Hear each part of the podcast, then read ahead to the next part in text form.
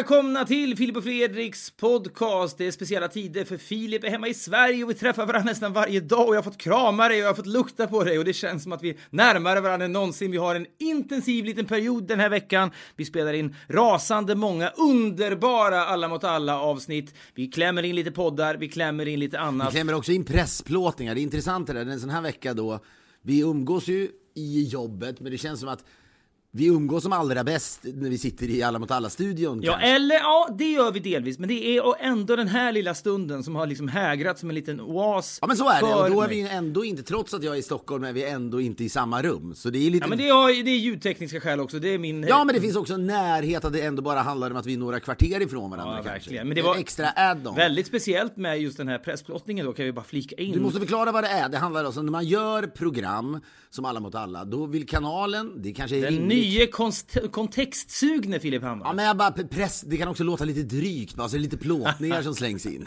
Okej, Passar dig! Är, är, är det sån jävla prestige? Det tas väl bi- 10 miljarder bilder varje dag? Men hur många svenskar tror du gör pressplåtningar?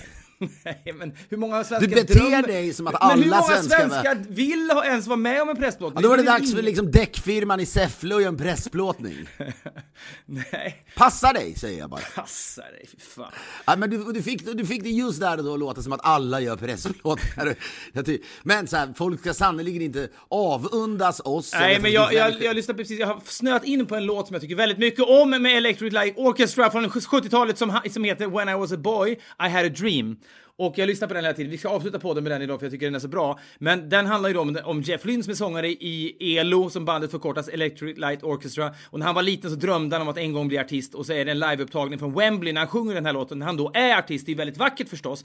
Men han drömde ju om då att, att sjunga låtar och att bli någon på det sättet och uttrycka sig via musik. Ingen växer väl upp och drömmer om om man jobbar på en däckfirma i Säffle, man drömmer ju inte om att pressplåtningar ska kröna karriären. Jag känner ett behov av att vi har ännu inte berättat det, men det är så, så när man gör ett program som Alla mot alla, så vill då kanalen, trots att vi, liksom, vi ser ut ungefär som vi har gjort de senaste två åren kanske. Senaste kanske, ja i, bäst, det är i bästa fall. Ja, i bästa fall. Jag tänkte säga senaste sju åren, men det är kanske lite skryt också. Det är klart man har åldrats. Ja, men det är klart man har man inte har bytt åldrats. stil. Det är inte så att du har skaffat en ansiktstatuering plötsligt, eller att du har liksom, du går igenom någon Beckham-fas. Tror du Mike Tyson fick ta nya pressbilder när han plötsligt hade gjort en tatuering i ansiktet?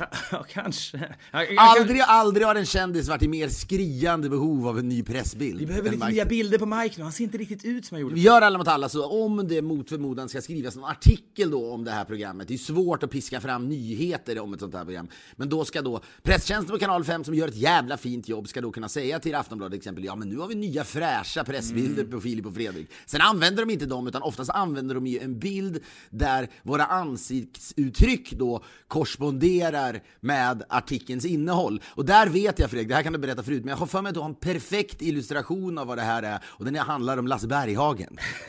Ja, bra. Det var ju jättelänge sedan jag tänkte på den stunden. Jag var med Lasse Berghagen dagen han fyllde 50. Det här känns inte som jag har berättat i podden faktiskt. Det är över 20 år Ja, sedan. det här är 1995, för jag jobbar på Aftonbladet då. Ny, fräsch, hungrig, 21 år gammal, storögd av att vara i Stockholm. En glädje jag faktiskt kan känna Långt innan du var blasé kring Ja, pressplåtning. verkligen. Långt innan jag ens hade varit med om en själv. Men då åkte vi hem till Lasse Berghagen. Nu ska han firas av Aftonbladet. Det ska bli mitt uppslag. Lasse ska få se på gamla bilder och minnas sin karriär. Här var det ihop med Lill... Klassisk tidningsgrej. Ja, jättemysigt. Här har vi en bild på dig och Lill-Babs. Ja, och så skrockar han glatt. Ja, vi hade några fina år, jag och Barbro. Ja, visst. Och sen här, här har vi Teddybjörn Fredriksson. Ja, vilken grej det där blev. Det hade jag inte anat när jag skrev den där lilla dängan. Och, Och sen ställer du frågan, var finns teddybjörnen Ja. idag?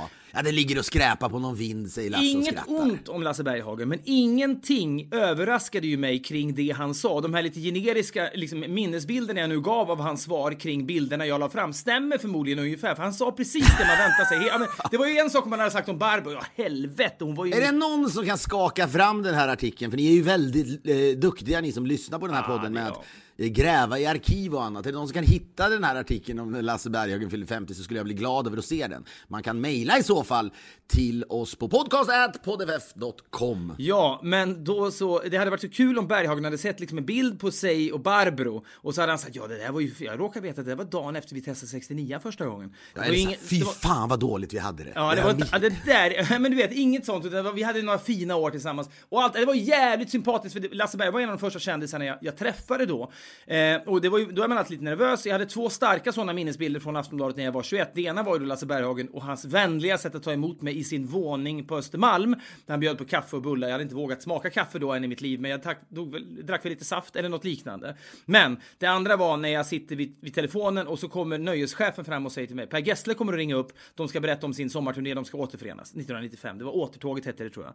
Och då sitter jag vid telefonen Per Gessle är en stor idol för mig och då tänker jag, menar du allvar? Ska Per Gessle ringa på den där telefonen? Ja, han har fått ett direktnummer. Han vill inte lämna ut sitt eget nummer. Det är inte så konstigt. Så går det till. Då sitter jag i en timme och stirrar på den här telefonen och tänker, när det ringer nu kommer det att vara Per Gessle och det var liksom inte klokt för mig. Fan, det där måste jag säga, det är väldigt intressant. Du, både du och jag jobbar ju på kvällstidningar. Eh, Alla har inte jobbat på kvällstidning. Eh, Men det som skedde då, på den tiden, om jag nu ytterligare ska kontextualisera, så var det ju mycket, eh, eh, utöver då svenska artister, så fanns det då skivbolagens PR-människor hade en viktig roll. Det var liksom det De kallades, de kallades skivbolagsmän. Ja men då, det var bland det hetaste, det var ju liksom ett drömjobb. Om Jeff Lynne Mm. drömde om att stå på en scen, så var det många som drömde om att bli skivbolagsmänniskor. Verkligen. Li Raita hette en av dem minns Ja, jag. Sandra Nordin hette den. Charlotta Wågert. Ja, det var jätte... De var ju legendarer! Vad hette Fan. han som var Johan Olsson? Va, som Ja, hade och Emi Lundell? som hade Lundell. Ja, exakt, det för sjukt. Han hade Orup också.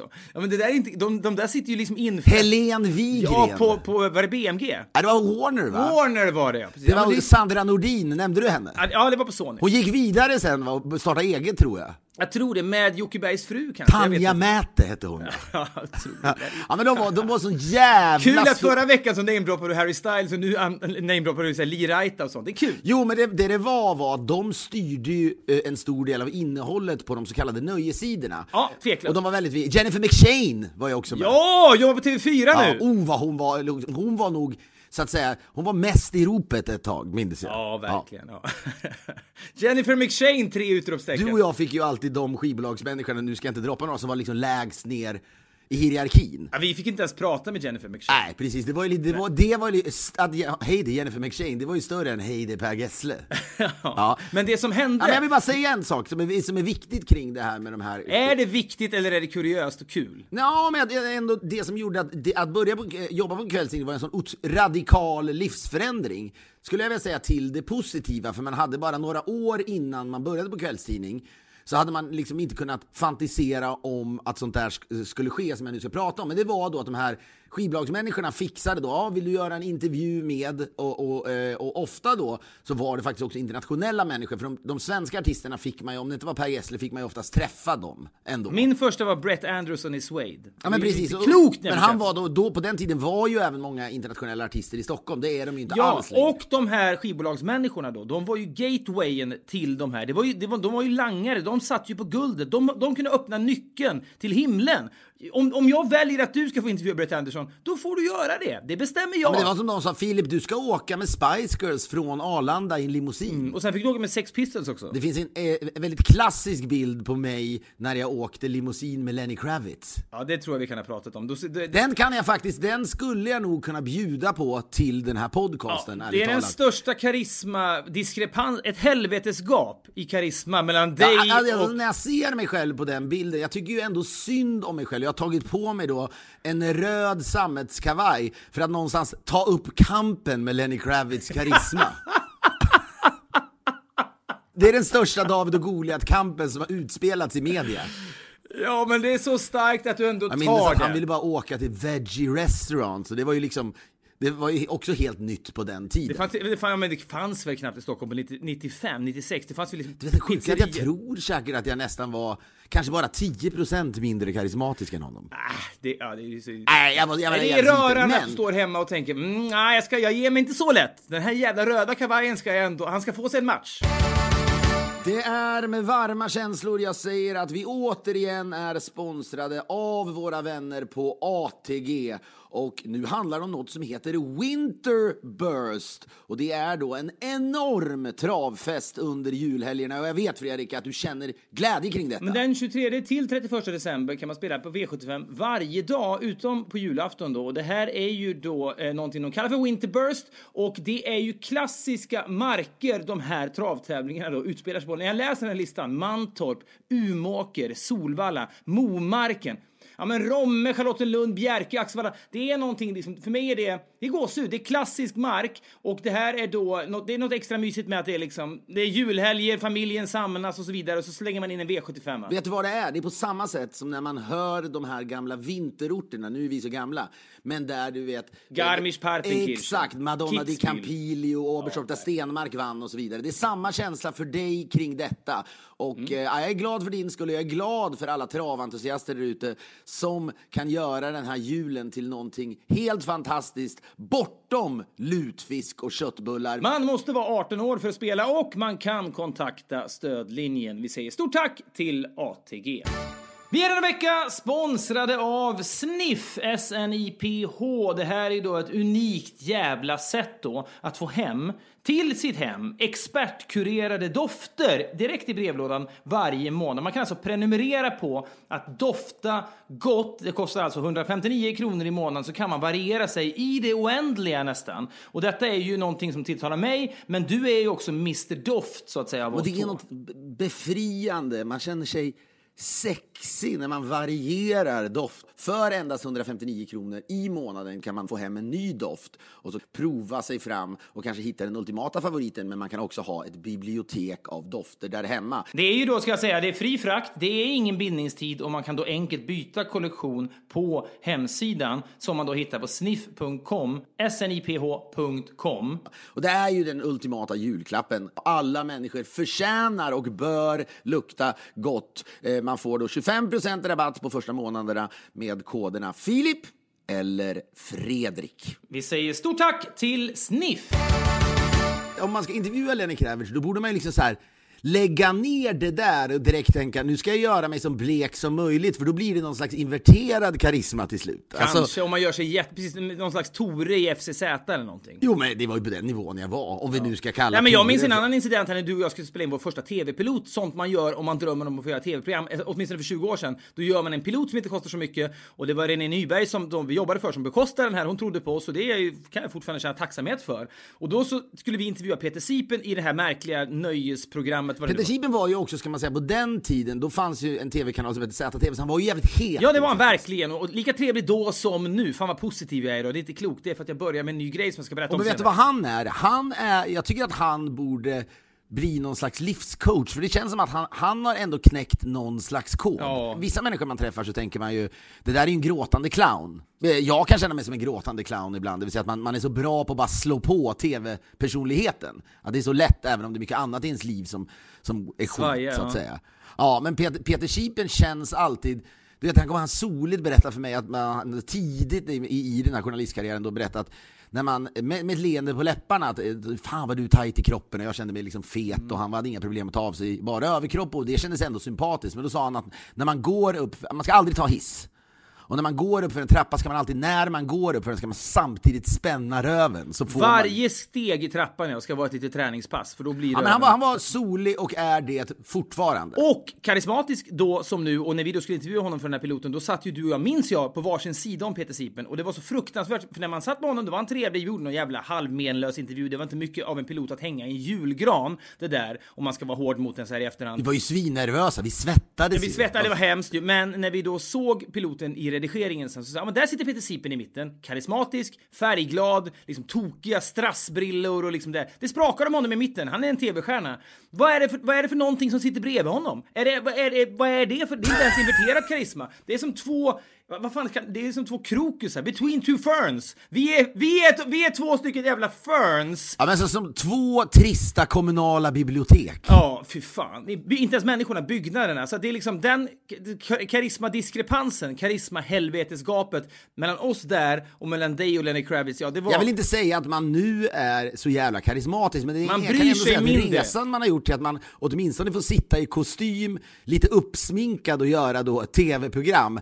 När jag tänker på oss då, då kan jag nästan imponeras av oss, för det var något, det var, vi var ju något så djävulusiskt okarismatiska. Ja, ja, det får man Nej men det som var speciellt med skivbolagsmänniskorna var att de öppnade upp världen. Man fick någonstans lajva att man hade direktlinor till superkändisar. Ja, med lite god vilja kunde man lura sig själv att mm, det är inte någon som har fixat det här, jag bara sitter plötsligt här. Men, Ja, men du vet när de sa så här, ja och klockan 15.35, det här kommer jag ihåg så tydligt, så kommer Steven Tyler från Aer- Aerosmith ringa upp så har du 10 minuters intervju med honom. Ja. Och det som var så unikt, och jag tror nästan att skivbolagsmänniskorna gjorde det för att liksom kunna snärja oss, det var att en sån som Lee Wrighta, han sa inte så här. Det var inte så att telefonen ringde och sen så sa Lee Wrighta okej, nu är jag med med Steven Tyler här, eh, du har 10 minuter med Steven Tyler. Utan en del tror jag, som också kanske skulle få oss att bli mer entusiastiska kring intervjun, det här var väl diaboliskt på något sätt, det var att det ringde precis 13.35, jag tryckte på den här röda rec och play-knappen samtidigt på den här, eh, den här bandspelaren som man kunde spela in eh, då, eh, intervjuerna. Så var det, hörde man bara, lyfte man luren så sa man eh, Aftonbladet Filip Hammar. Hey man, it's Steven Tyler! Det, det, just den direktgrejen, det var, det var ingen sluss däremellan. Och skivbolagsmänniskorna visste det här, de njöt av det här. Det var liksom deras sätt, på samma sätt som man kanske kommer överraska sina barn med godis. Det är De behandlade ju en som barn och de hade helt rätt. Det var ju gåshud på det om man tänker då på resan. Jag hade suttit, jag hade suttit och samlat in resultat på Bergslagsbladet och ringt upp, du vet så här. Hed Kolsva 3-0 och så ska man in och samla ihop, liksom, skriva fem rader om det i en så kallad blänkare i lokaltidningen. Den resan, liksom, från Hed till Hey, this is Steven Tyler. Den var, ju, den var ju nästan omöjlig att hantera. Och jag mindes just Steven Tyler-intervjun. Vår då eh, nöjeschef Sigge Ennart, som numera bor i Spanien tror jag, har skrivit en bok som heter någonting att man ska jobba mindre. Va? Ta det lite lugnare, okej. tror jag det heter. Men på den tiden tog han det ju inte verkligen. lugnt. Han var uppstressad som djävulen. Var, han, var ju, alltså, han var ju galen Sigge. Jag minns att eh, Tina Turner bodde på Grand Hotel och en del av ens jobb... Det var jag som bevakade henne. Ja, och en del av jobbet var ju då att man skulle stå utanför Grand Hotel och så skulle Tina eh, Turner komma ut där. Sen fanns det även någon sån här bakingång, ibland åkte de direkt ur ett garage och då suckades då bland kvällstidningsjournalisterna, det var väl Expressen och Aftonbladet som stod där. Nej, hon har tagit bakvägen. Men då, då minns jag att Sigge Ennart, du var ju liksom lite mer framstående än mig. Jag satt ju mest och gjorde, jag satt mest vid telefonen men du fick då punktmarkera henne.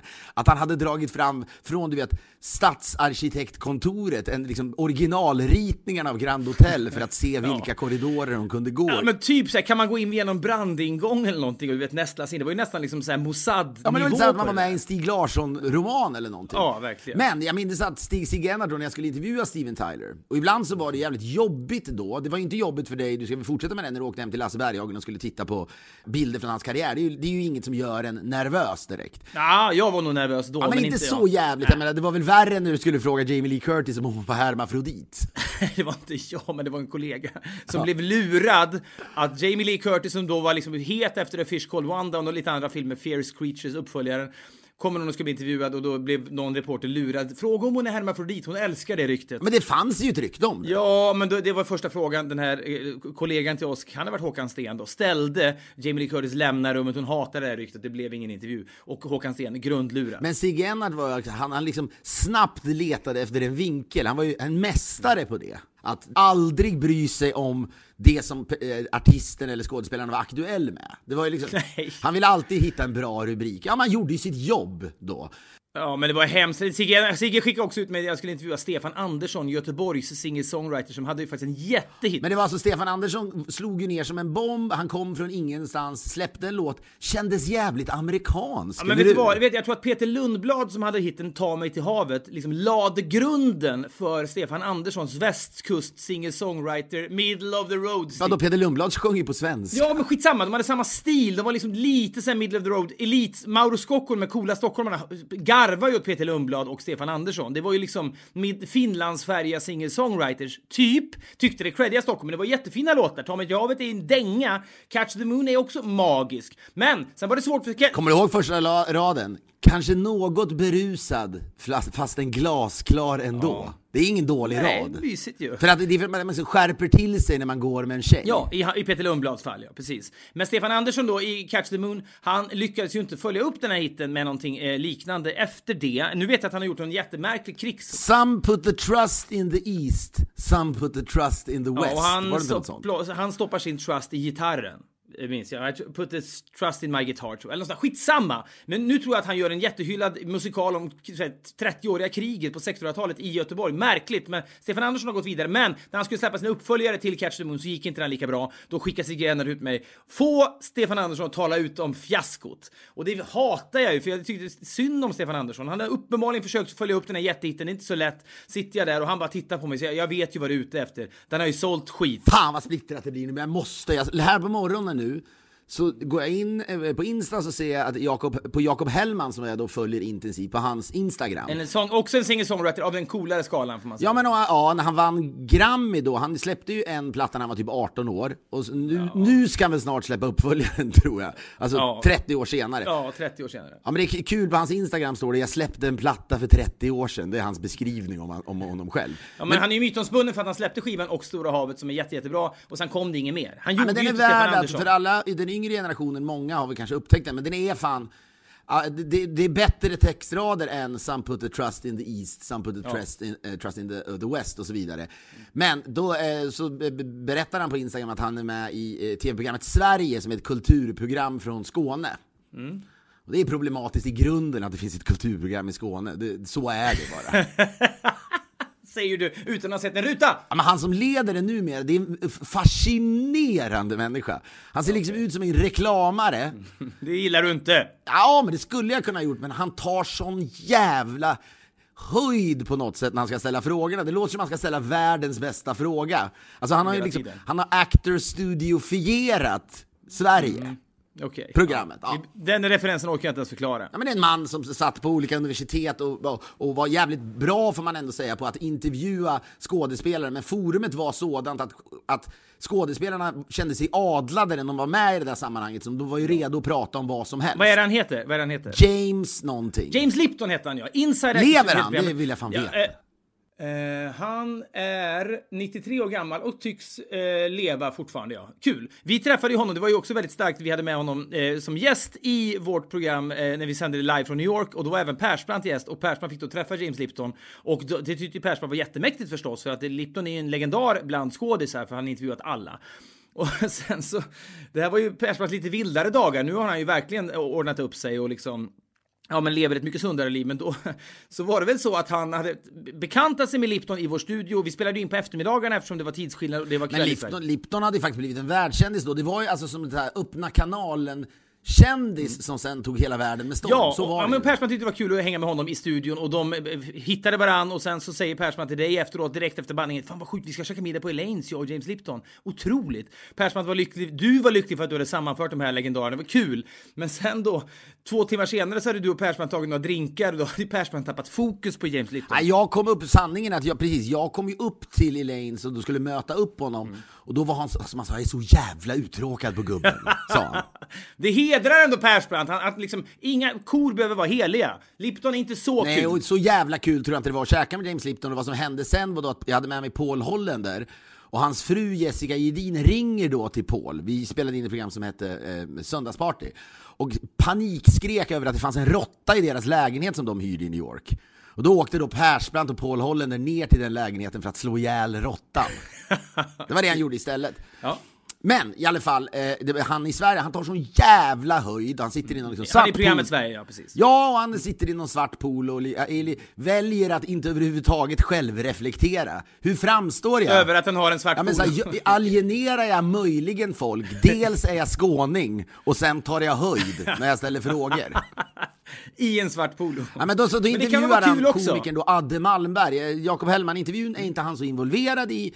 Den är vad den är. Adde Malmberg för övrigt känd för att fick ett, han fick ett helt nytt utseende när han tog av sig mustaschen. Ja, så, Det går inte att känna igen ja, honom. men så var det samma sak med journalisten Göran Skytte, om vi nu ska prata om Ja, sånt. visst. Ja. Också skåning. Känns, ansiktet blir liksom som att det försvinner när mustaschen Båda försvinner. två skåningar, faktiskt. Ja, Men Adde Malmberg då, gjorde mig glad. Han har ju liksom creddats för att ha tagit stå upp till Sverige. Stämmer säkert, var väl en del, eh, någon slags grundare av Norra Brunn, eller liksom började väl åtminstone arrangera stå upp eh, gig på Norra Brunn då.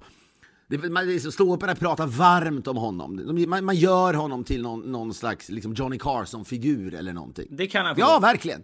Men då blir jag jätteglad över att han då, det han sysslar med nu är att han skriver Dina pjäser. känslor, dina känslosprång är så starka. Jag ser dig framför mig sitta hemma i soffan och kastas mellan känslorna. Först sitter du och sjuder över att den här skåningen existerar på skånska i en polo och tar höjd. Och sen piggas du upp som djävulen av att Adde Malmberg finns och att han plötsligt har du varma känslor för svensk standup. Du är så otroligt fluktuerande i dina Nej, sinnesstämningar. men jag är så, man är så van vid att läsa artiklar som är “Nu är jag pank”. Du vet, någon som har varit, varit het och sen så, så här, Det var ju så skönt att känna att Adde Malmbergs liv rullar på.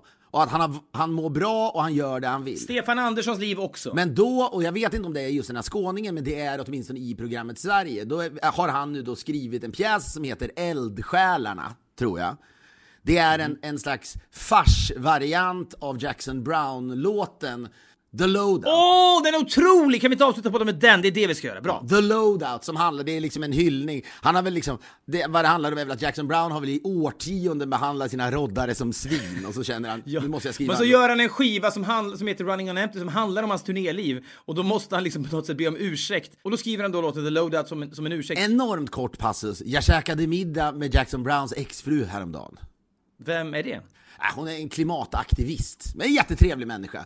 Från liksom Laurel Canyon. Det är, det är människor som hippies, som fortfarande kanske är lite hippies, och ändå har de mycket pengar. Men det är det som är Adde Malmberg-pjäsen, det vill säga en hyllning till, till, till, till gräsrötterna. Och då slår sig Adde Malmberg ner, det är lite så här, du vet, ljus i bild som Sverige använder, så här, du vet, den klassiska. Lite lampor, det är lite känsla. Ja. Visst, det här är, vi, vi, vi bjuder på att det är lite kaos Vi är lite så- mer estetiska än er andra, är känslan i, hela, i hela... Raka motsatsen till Sverige är ju det här Landet runt-programmet från Göteborg.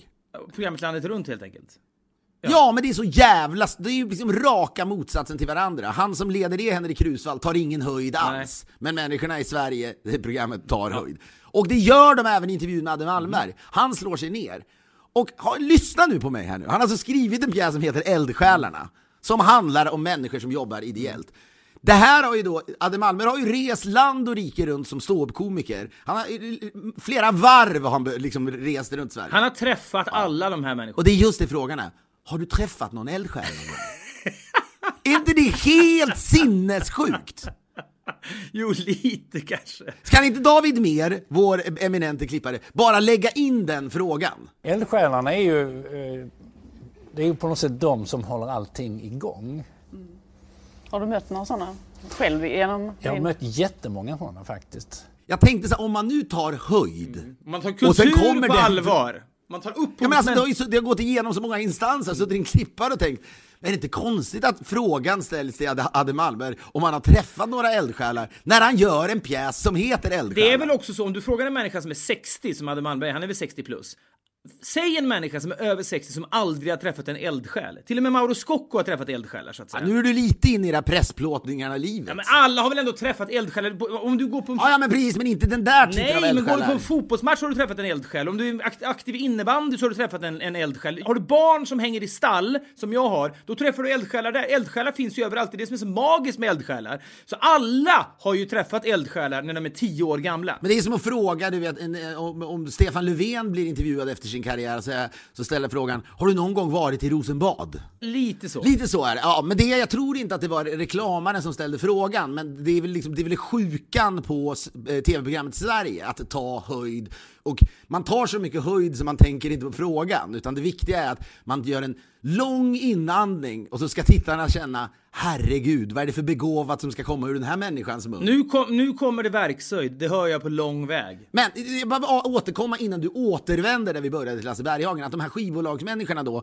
som, möj, som fick oss att tro att vi var några eftersom Steven Tyler bara ringde upp helt plötsligt. Det geniala upplägget. Och Sigena då som var nöjeschef som alltid hade en vinkel och det var, bara, det var ju bara det han sa gjorde man ju. Det vill säga, man hade inga jävla frågor om nya plattan och sådär. Det var ju alltid, det är, om man intervjuar, du vet, Kevin Costner om någon film, så ingen jävla fråga om filmen. Nej. alltid. Han ska skilja sig har jag hört, fråga om det. Ja, eller så här, knullade de på riktigt ingen utväg i den där limon eller något i den stilen.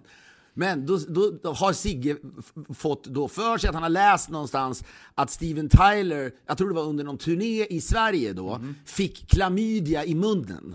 I halsen va? Vi är denna vecka sponsrade av Finnair och vi pratade i förra veckan om klass och service, något man verkligen uppskattar när man flyger och det får man ju då hos Finnair. Låt oss Fredrik lyfta fram Finnairs app som underlättar resandet redan från bokningen. Den fyller ju då i all info automatiskt när man bokar. Perfekt då när man reser mycket och det första du ser i appen det är check-in. Kanske det viktigaste då innan resan. Sen har du dina digitala boardingkort i mobilen och behöver du addera en väska, välja säte eller kanske ändra något i bokningen så gör du det i appen och slipper kontakta kundservice. Man kan bara föreställa sig vilken tid man sitter i de här telefonköerna. Det här är enkelt, smidigt och tidseffektivt. De är otroligt duktiga på att hela tiden förbättra upplevelsen under resan. Vi säger därför stort tack till Finnair! Vi är denna vecka sponsrade av Blocket och låt oss, kan verka lite dystopiskt men tycker ändå det funkar, prata om dödsbädden. Vi kommer ju alla ligga där en dag och reflektera över våra liv och vi kommer då ångra många saker.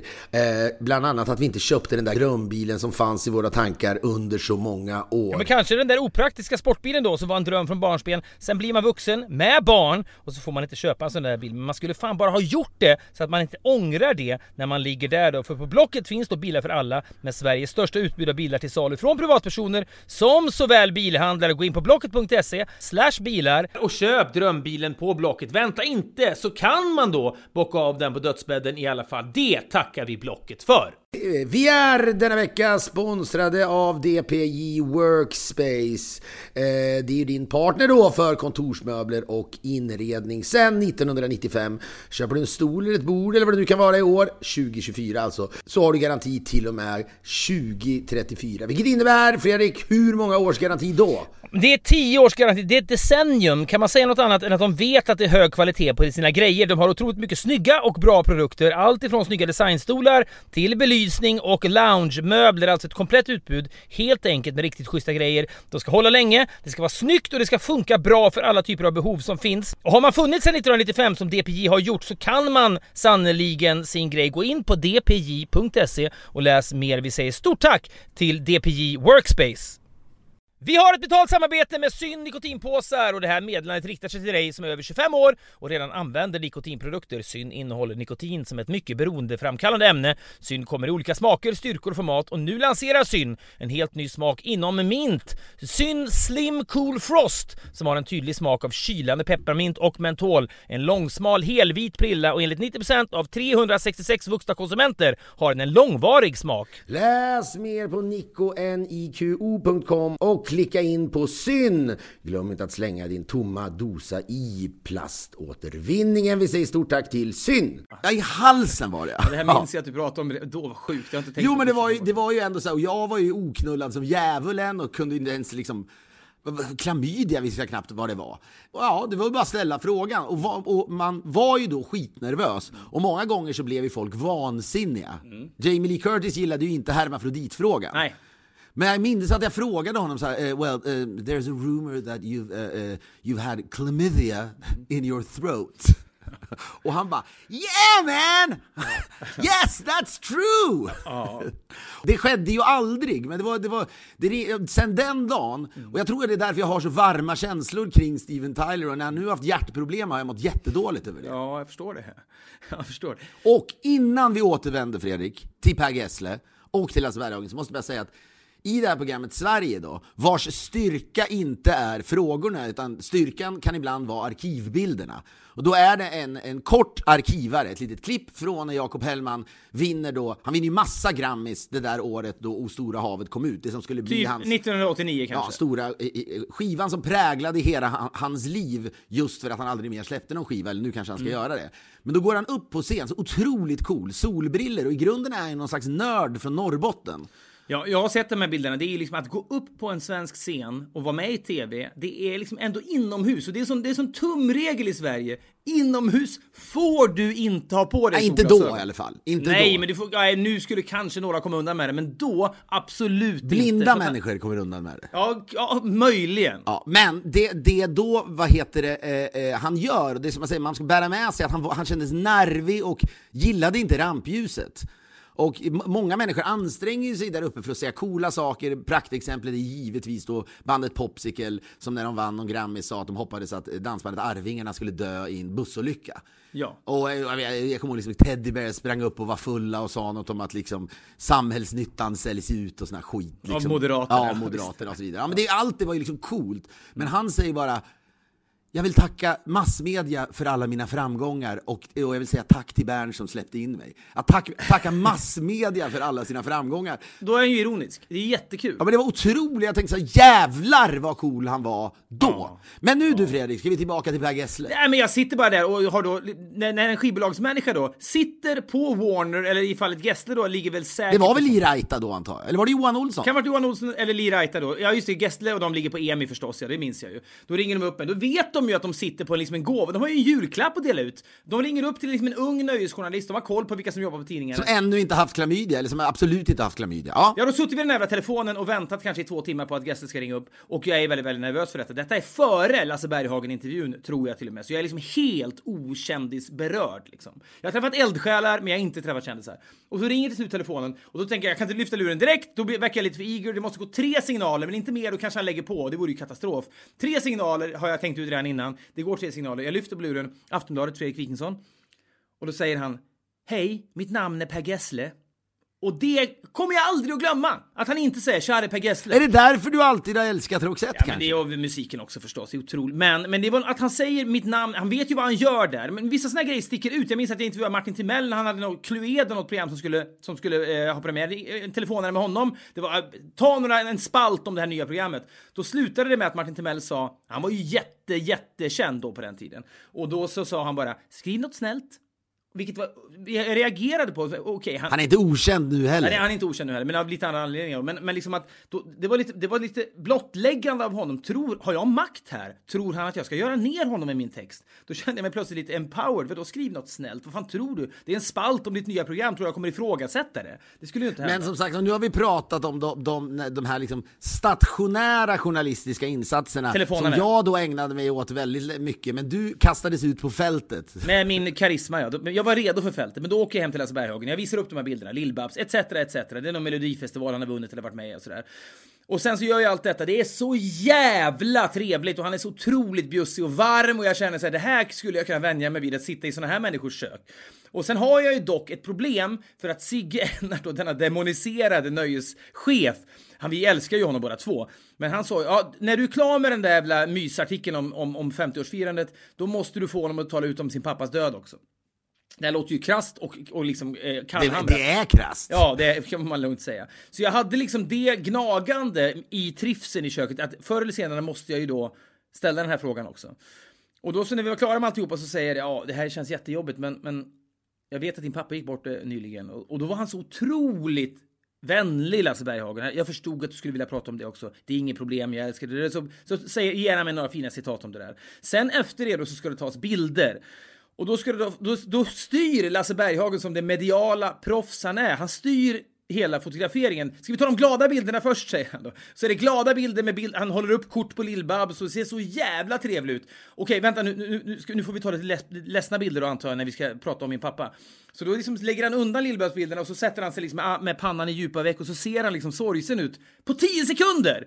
Det, jag, vet inte, jag visste inte hur jag skulle reagera på det, det var så otroligt Proffsigt! Ja, men också märkligt förstås. För att när man ser sådana där bilder i tidningen, fram till den stunden hade jag sett den typen av bilder, då tror man ah, här har en fotograf liksom i lugn och ro satt sig och liksom inväntat en stund. Här är Lasse lite ledsen. Han tar en bild i smyg, kameran är liksom mutad, det kommer inget ljud, det är diskret, det är värdigt. Det här var ju liksom ett bara, ah, nu här får ni min ledsna min, typ. Och så funkar ju det jättebra. Men det är väl också kanske en effekt av att Lasse Berghagen liksom varit med så länge så han ja, fattar spelreglerna. Nej, det, var, det, var, det var en uppvisning. Men det var det då, mellan inspelningarna av eh, de här Alla mot alla, eh, säsong 3 som vi håller på med nu då, så eh, måste vi för att det är stressigt pressa in sådana här pressplåtningar så att kanalen har just bilder att ge kvällstidningarna. Men ofta som jag sagt var så använder pre, pre, liksom kvällstidningarna någon annan bild på en själv när man ser Ja, ledsen. När exempelvis Aftonbladet skriver att du är bitcoin-scam, eller du vet, så utsatt för bitcoin-annonser, då tar de ju en bild på dig de har råkat fånga innan när du ser liksom lite samlad och De tar inte dämpad. bilden med Lenny Kravitz. Nej, och de tar heller inte bilder man står liksom och, och vrålflinar i Alla mot alla-studion. Det funkar liksom Men bara- och det, problemet med det där är att man känner ju hela tiden att man, man, man, man går liksom lite på tå för att man vill vara trevlig och i, i, oftast är man ju trevlig för att jag tycker ändå att vi är hyfsat trevliga människor. Men när man är jävligt pressad under en inspelning och sen, sen då så ska en pressplåtning just pressas in. Är det därför det heter pressplåtning? För att de ofta pressas in? Nej, folk har tid när de tar pressplåtningar för det mesta. Ja, i vanliga fall har de faktiskt det. När man, alltså Martin Stenmark släpper ny platta, det är flera dagars pressplåtning. Ja, men Carolina Gynning har något nytt program. Det är liksom, ja men det är, det är en hel fabrik som tar Ja, bilder. nej, men så snabbt som det är, tio minuter har vi liksom eh, på oss eller vad det är, en kvart. Det du ska veta här är att jag fick ju då ynnesten att titta in i briefen kring den här plåtningen. Det skulle tas två olika bilder nämligen. Det här är väldigt lustigt nog Lasse Berghagen besläktat. För det skulle tas två, två bilder och jag brukar aldrig få någon slags inblick i den här processen. Man, man går till en studio och så säger någon stå där, se glad ut, lite mer energi, kom igen nu, se inte så döda ut. Ja, Och men så- ett grundproblem vill jag säga. Ett grundproblem här är att du och jag gör tio saker samma dag. För vissa människor då, de här eminenta, måste ändå säga människorna som vi ska vara tacksamma mot eftersom att de jobbar med att vårt program ska komma ut och få mycket tittare och i förlängningen ska vi ha ett jobb. De har ju lagt ner massvis av tid på det där och då blir det naturligtvis det är klart att det känns lite sorgligt för dem när vi vi- virvlar in och är trötta och vill få det där överstökat. Ja, men det som då ingick i briefen som jag då såg skickad till mig, vi har aldrig sett dem där tidigare, men det, är det, som, det jobbas med storyboards inom filmen, är liksom regissörer och fotografen, de, de ritar upp hur scener ska se ut ungefär, lite hastigt ritat och så får man en bild av här Fan vad dåligt samvete jag har nu för hur vi betedde oss. Ja, skitsamma. Men storyboards då, då, då tecknar regissörer och eh, fotografer upp så här ska scenen se ut, här kommer bilen in och så vidare i den typen av scen. Det finns även storyboards för fotografering visade det sig då när jag såg detta.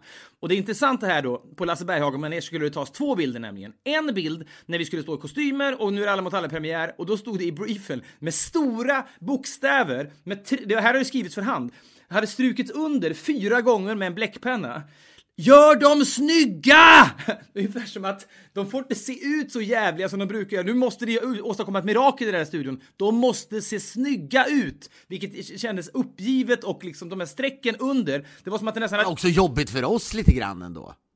Det står ju inte så när Karina Berg ska pressplåtas med Erik Berg för deras nya serie. De är redan snygga. Då är det snarare så här, låt dem inte vara för snygga, för de är ju trots allt håller på att renovera ett hus. Ja, exakt så. Men det var ungefär som att någon hade strukit under så att nästan hade liksom rivit hål i pappret. Så hårt hade de strukit under, gör dem snygga. Det var ena bilden, den skulle tas på fem minuter. Sen den andra bilden då. Ja, men jag ska säga, det här tycker jag är kul. Jag vet inte om pressavdelningen på Kanal 5 godkänner detta, men du och jag ska göra en, liten, en annan serie som är något helt annat. Man kan väl kalla det en liten miniserie. Ja, men det, ja, det, ja, det är ganska många avsnitt, men den är, i, i, den är inte lika storslagen om jag får använda det ordet som Alla mot alla. Det är ett mindre tv-program, mer besläktat med podden kanske, fast vi sitter framför en kamera. Och så kommer vi prata om de, eh, i vårt, ur, ur vår synvinkel då, största gåshudsögonblicken i världshistorien. Ja men du och jag, det här har vi pratat om som en följetong under tio år i podden, att gåshud är ju någonting av det mest sällsynta och, och liksom någonting som, när, när det drabbar en så känner man en stor tacksamhet att, att, att fan, det där är ett ögonblick då man känner sig som en levande människa när man får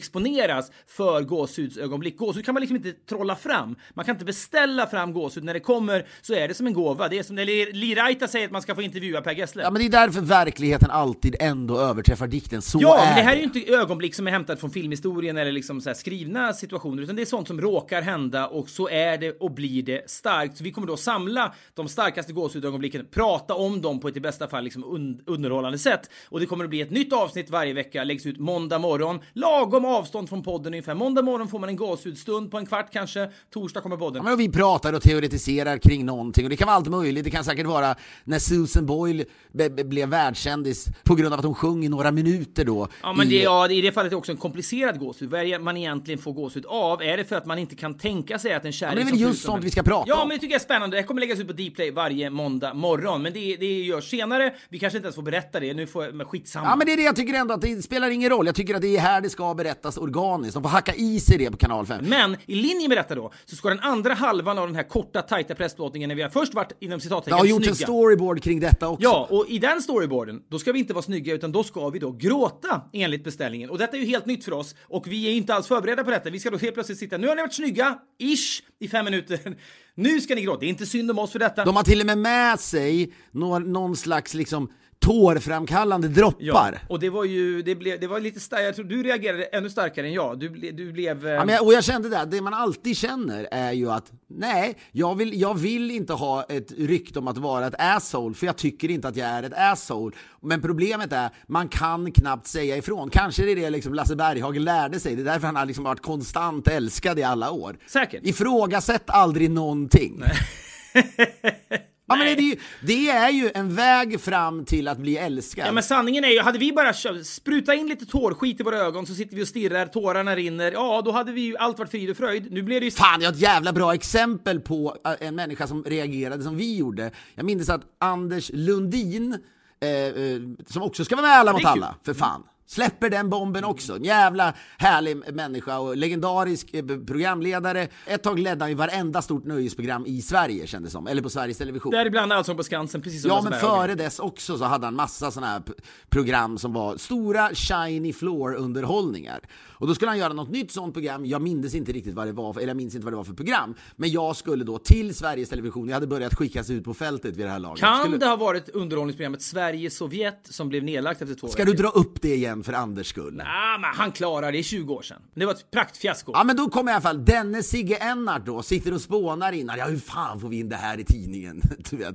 Då ska han så vinkla upp Anders Lundin, vem är han i svenska folkets ögon? Steven Tyler, han är då i svenska folkets ögon en, en vilde. Det passar som bra. får klamydia i halsen. Ja, Ja. då säger han, "Ah, han är fan, han är väl hela Sveriges nallebjörn. Han är liksom inte sexig, Lundin, okej. det är inte hans grej, men han är, han är nallebjörn. Folk älskar, han är mysig. Okej? Detta bestämde Sigge Ennard. Ja, då säger Sigge Ennard åt mig att gå ner då i det här Globenområdet där, vi, eh, där eh, Aftonbladet fanns. Då fanns det en sån här Globen, något så här köpcenter. Och då säger han till mig, ja, gå ner dit och köp den största nallebjörnen du kan hitta. Okej. Ja, och jag köper en jättenallebjörn, den är väl kanske en meter hög, du vet. Det är så här man får på Gröna Lund typ. Och sen så kommer jag till, eh, går igenom snurrdörrarna, får ett passerkort på Sveriges Television, hälsar på den mycket, mycket, mycket, mycket avmätte Securitas-vakten som sitter där Verkligen. på SVT. Man skänker en liten tanke, åh, är det här militärt skyddsområde? Vilket man alltid tänker när man är på SVT. Och sen så tänker man inte på det längre än fem sekunder, för det är inte så intressant, men man tänker. Sen möter jag Anders Lundin då i korridoren. Det är kanske 40 meter mellan oss. Jag kommer gående genom de långa kor- korridorerna. Ja, jag, jag kan se precis där du går. Till vänster ligger alla de här stora ikoniska studiosarna och det är rekvisita överallt. Det är liksom en TV-fabrik där. Och här jag kommer gående där. 40 meter bort, likt, likt två western-duellerande cowboys möter ni varandra som i en hägring i en Och öken. på 40 meters avstånd så börjar han liksom veva i en anda av nej, nej, nej, nej, nej, nej, nej. Han, vadå, han ser mekanismerna så snabbt. Han förstår precis vad som Nej, kommer han hända. fattar ju nog direkt att nej, nej, nej. Hur fan mådde du men jag mådde då? dåligt redan Du går innan, för jag du inte hade ens vill bära på. det är inte säkert att det här kommer flyga hos Anders Lundin.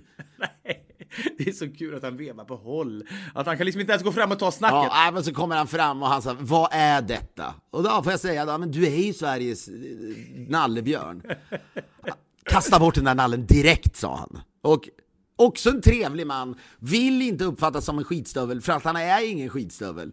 Men han pallade, han sa där, liksom någonstans var det så här, här går min gräns.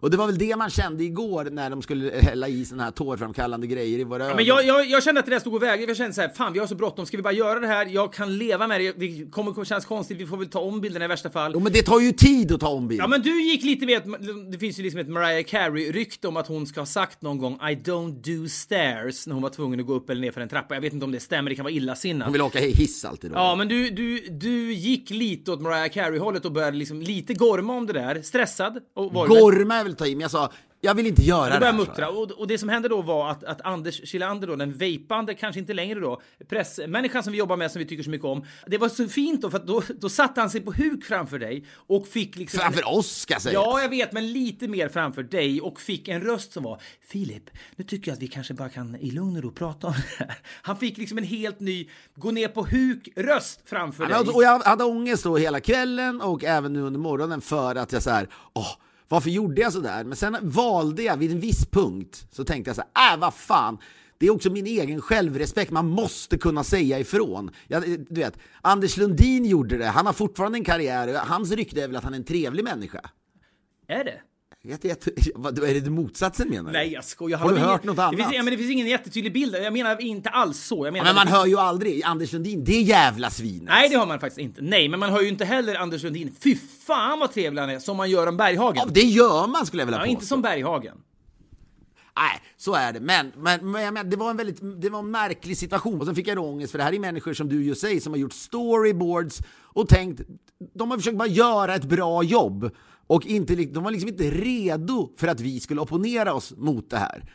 Så den här podden får vara någon slags biktbås för mig då, där jag ber om ursäkt för dem, men jag står fortfarande för att det var rätt beslut. Ja, kanske. Om ni ser de här bilderna på sikt på Dplay, då sitter vi då och kanske ser lite fängslade ut av något gåshudögonblick vi tittar på, men vi har inte tårar. Framförallt så försöker vi se snygga ut, då, eller de har försökt få oss att bli snygga. Det är alla mot alla bilderna, det är en väldig Jo, skillnad. men det, vi ska inte vara fula i gåshudsbilderna Nej, heller. men vi, ska, vi behöver inte vara snygga. Det var viktigare i alla mot alla. Ni är två polare som sitter i en soffa. Ja. Ja, men det är väl enda vi har varit i 20 år, är det. känns det Ja. som också.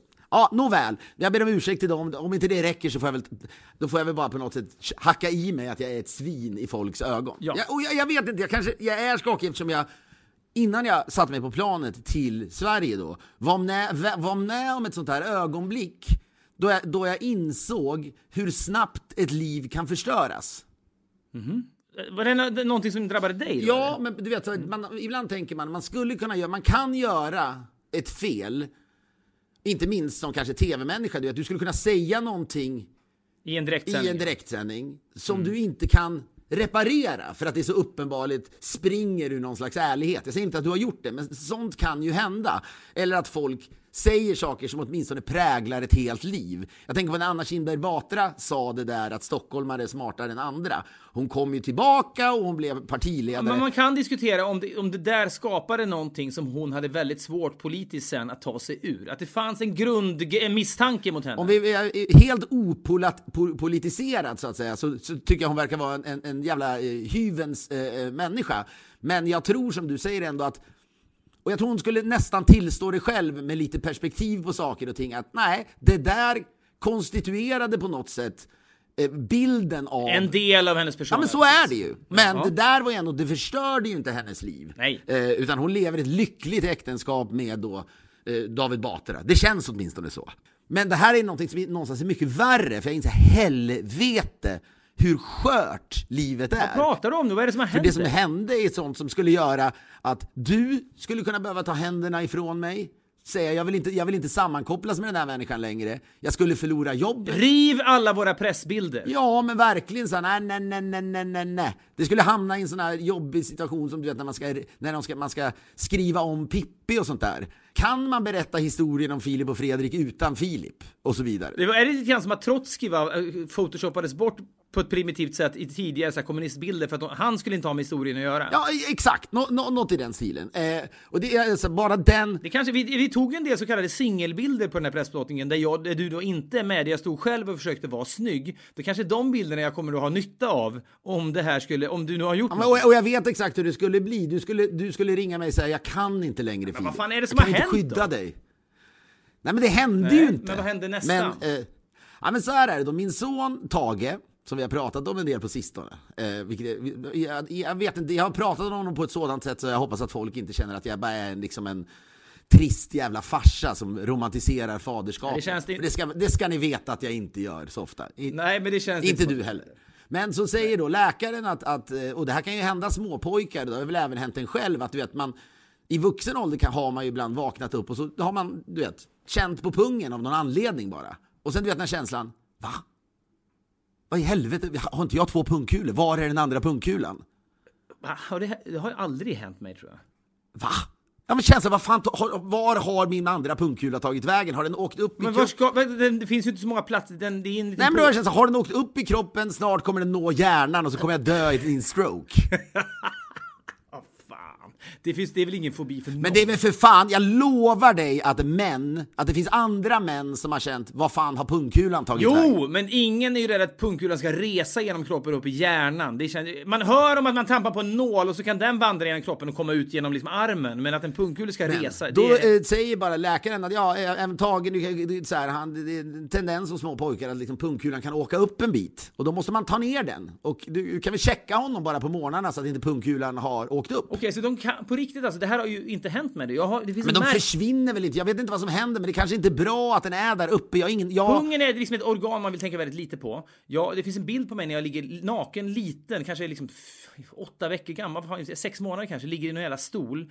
Och det ser ut som att min pung är tre decimeter lång. Det ser, jag, jag, jag har inte sett den här bilden på länge, jag pallar liksom inte se den. Varför, hur kunde min pung vara så lång då? Den var tre gånger så lång när jag var liksom nyfödd som nu. Vad fan? Ja, men du har ju också blivit längre.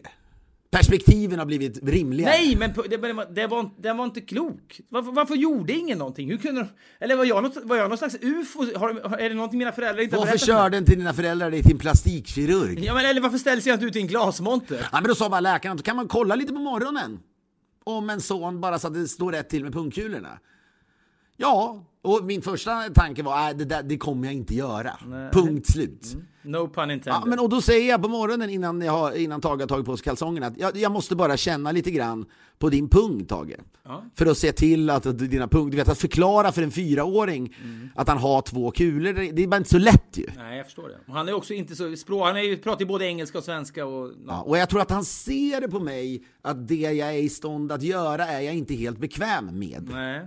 Ditt pokerface är du ju inte känd för. Nej, men jag säger kom här nu Tage. Med en röst som också är lite Ja, men märklig. du har en tendens att... Jag, upp, jag förstår om han upplever det som jättedramatiskt. Men du, jag tar liksom höjd lite som en Sverigejournalist. TV-programmet Sverige, ja precis. Ja, Mm. nu ska jag göra någonting Tage som jag måste göra. Åh fy fan. Ja. Och så känner jag då på hans pung. Och han direkt nej no daddy, för han pratar väldigt mycket engelska då. No no no no no, I have to. Och min dotter sitter bredvid och hon bara he has to, du vet sådär. Ja, gör jag det, kontrollerar, det finns två pungkulor, stressar in i bilen, kastar oss mot dagis. Pratar inte så mycket om det då. Och jag har någonstans släppt det och tänkt, du vet så här, det gör jag strax efteråt så tänker jag, "Ja, ja, det var väl inte så farligt. Kommer till dagis, öppnar dörren där, glider in och där står Katie, hans eh, eh fritidspedagog eller vad, vad, eh, ja det heter ju definitivt inte dagisfröken. Ja, så står han och ska släppa, dagi, eh, ska jag släppa tagen för jag ska springa upp med Ilse till skolan. Då säger han det sista han säger, vänder sig om mot Katie och så säger han This morning daddy touched my peanuts. Oj, oj, oj. Peanuts är då vedertaget att det är pungkulor eller? Ja, det är väl så, det är väl som att säga snippan lite tror jag. Alltså, det är väl en, en, en, när man, en eufemism som man använder för att barn inte ska bli så grova i munnen. Även om de kommer bli det så vill man väl undvika det så länge som Ja, möjligt. jag skjuter det på fram i tidningen. Okej, så han säger det. Vad säger Katie då? Men hon tittar på mig. Eh, och just där och då, så direkt, så tänker jag oj, oj, oj. Vad livet snabbt kan förändras. Mats Mikkelsen i den här filmen Jakten va? Ja men exakt, och det är ju en av de bästa filmerna. Oklar, eh, ank- anklagad för pedofili, livet förstört. Ja, men och hela byn börjar hata. En av de bästa filmerna som någonsin har gjorts, så långt sträcker jag mig. Otroligt. Ja, och jag tänker så, ha och hur ska jag hantera det här då? Jo, jag kan inte bara stå tyst och titta på henne paniskt, för då kommer det skrivas en rapport, givetvis. Ja, du, eh, precis. Och du får heller inte överkompensera. Men, men, men nu ska jag förklara det här och babbla loss fullständigt på engelska dessutom. Det, det, så du, du hamnar ju... Du måste ju då utstråla ett lugn. Ja, men de är, jag tror de är, skyld, de är skyldiga, naturligtvis, om de känner en oro för detta. Ja, orosanmälan heter det väl? Ja. Eh, och då eh, så eh, kommer ändå min dotter in och räddar mig och säger så här, The doctor said he had to. säger hon. Hjärntvättad. Ja men visst, det tänkte jag också. Att det, det kan vara på det sättet. Mm. Men, men, eh, eh, men Tage, han, det var ju bara något han sa i flykten. Han insåg ju att, han där och då höll på att sänka sin farsa för all framtid. ja, och att han hade behövt retuscheras bort från pressbilder tagna i Ja, frihamnen men, i då, men då säger jag direkt, well that was the doctor uh, encouraged me to do this because you know it, it can be a problem for small uh, boys. Ja, men det, det, du har tur, jag förstår vad du menar. Jag förstår att det här kan liksom skaka om en. Man tänker så här, okej, det här gick ju bra, men jävlar. Ja, men du man, säger kedje, den potentiella kedjereaktionen. Den är jättepotent, ja. Som leder hela vägen fram till kanal 5s presschef Anders Kilander. Som får sätta sig ner, vejpa lite grann, lägga pannan. Hitta en bild där jag ser ledsen Ja. ut. Eller där jag ser obehaglig ut. Ja, det är det han kommer att göra. Han säljer ut dig då genom att hitta den obehagligaste bilden och så säger han till nutid, den nutida Sigge Ennarts, vem som nu är nöjeschef på Aftonbladet, ta den här bilden bara. Han, han betyder ingenting för oss längre. Ta honom bara. Och du börjar liksom halvta avstånd, avstånd för mig direkt. Inser, jag måste säga någonting, jag kan inte sticka hu- huvudet i sanden. Ah, Nej, men Aftonbladet skriver också så här. "F- Fredrik har slutat följa Filip på Instagram. Ja, och så säger du att ja, det är för tidigt, vi ska inte göra några förhastade slutsatser. Men om det här stämmer så är det naturligtvis omöjligt för mig att fortsätta jobba med den här mannen. Så att säga. Den här Ja, det skulle, mannen. något sånt skulle du säga. Men Ja. hon säger då ändå, och det här är, det, det jag tror att det är lugnt nu. Mm. Men hon säger något, yeah I know, I know. That, that's what all the doctors say uh, and, I, and I know it could be uncomfortable. Så att det kändes ju väldigt lugnt efteråt. Men under de här sekunderna, Svindlare. när Tage har sagt det här, det var, bara no, det var något nytt för mig att inse hur fragil ens existens är Gud ja. konsekvensen om det hade blivit någonting. Även, låt oss säga så här, även om jag hade friats då, och det hade jag ju gjort via då en, eh, att läkaren hade gått ut och sagt ja men det här har jag uppmanat honom att Ja, gjort. men det hade han gjort, ja precis. Men guilty by association, Det är inte kul. det, det, det finns den grejen, men det var... Det är kul när, när Aftonbladet ringer upp dig sen och säger du måste, du måste tala ut. Du vet vad den sista meningen du kommer säga i samtalet är va? Skriv något snällt. Ja, exakt. Men, usch, usch. ja, men det var, det var, jag tycker bara det är spännande och jag tror aldrig man kan skydda sig mot sånt här. Det är en skör tillvaro på massa olika sätt. Herregud. jag tycker det är intressant med det. Mycket kan man skydda sig mot i livet. Ah, säg inte sådär, gör inte sådär, ta ett djupt andetag. Men sådana där grejer händer bara, pang! Och det är någonting, det är någonting det som filmiskt också. Men är det inte sånt också som kan få en, och dig i det här fallet, att också uppskatta livet? Just nu har du det du skulle kunna bli av med om det där hade hänt. Det borde göra dig vitaliserad och nästan Men euforisk. jag är osäker på om jag kommer kolla hans Peanuts igen. Nej. Hörni! Nu ska vi glida in i studion, spela in ytterligare ett avsnitt av Alla mot alla. Det tycker vi är väldigt kul. Jag tycker också, alltjämt, för er som inte har upptäckt det ännu, så har vi gjort en dokumentär som ligger på Dplay. Dokumentär, citattecken, en entimme special med Steven Spielberg, som är lite unik och jag tycker den är ganska... Med avsikten att träffa Steven Spielberg i en minut, ska vi säga så att det är helt rent och tydligt. Ligger på Dplay, väldigt härlig och kul. Så är det! Ingen annan gör den typen av TV i det här jävla landet. Sen kan man tycka vad man vill om det, men inte fan är det någon annan som gör det. Vi älskar att ni lyssnar på oss. Vi är tillbaka igen om en vecka. Filip, vad ska vi lyssna på nu? Nu ska vi lyssna på eh, rocksvinet Jackson Brown när han efter tio år av fullständigt jävla liksom smutskastning av gräsrötterna, de så kallade roddarna, så släpper han låten The Loadout för att någonstans frikänna sig själv från alla rykten om att han är ett svin.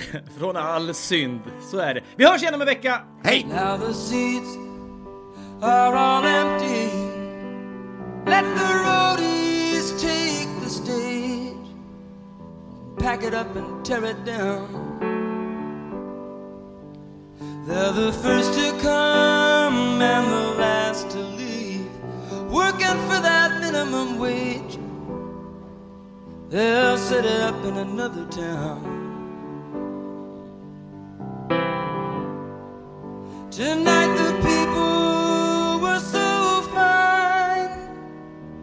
They will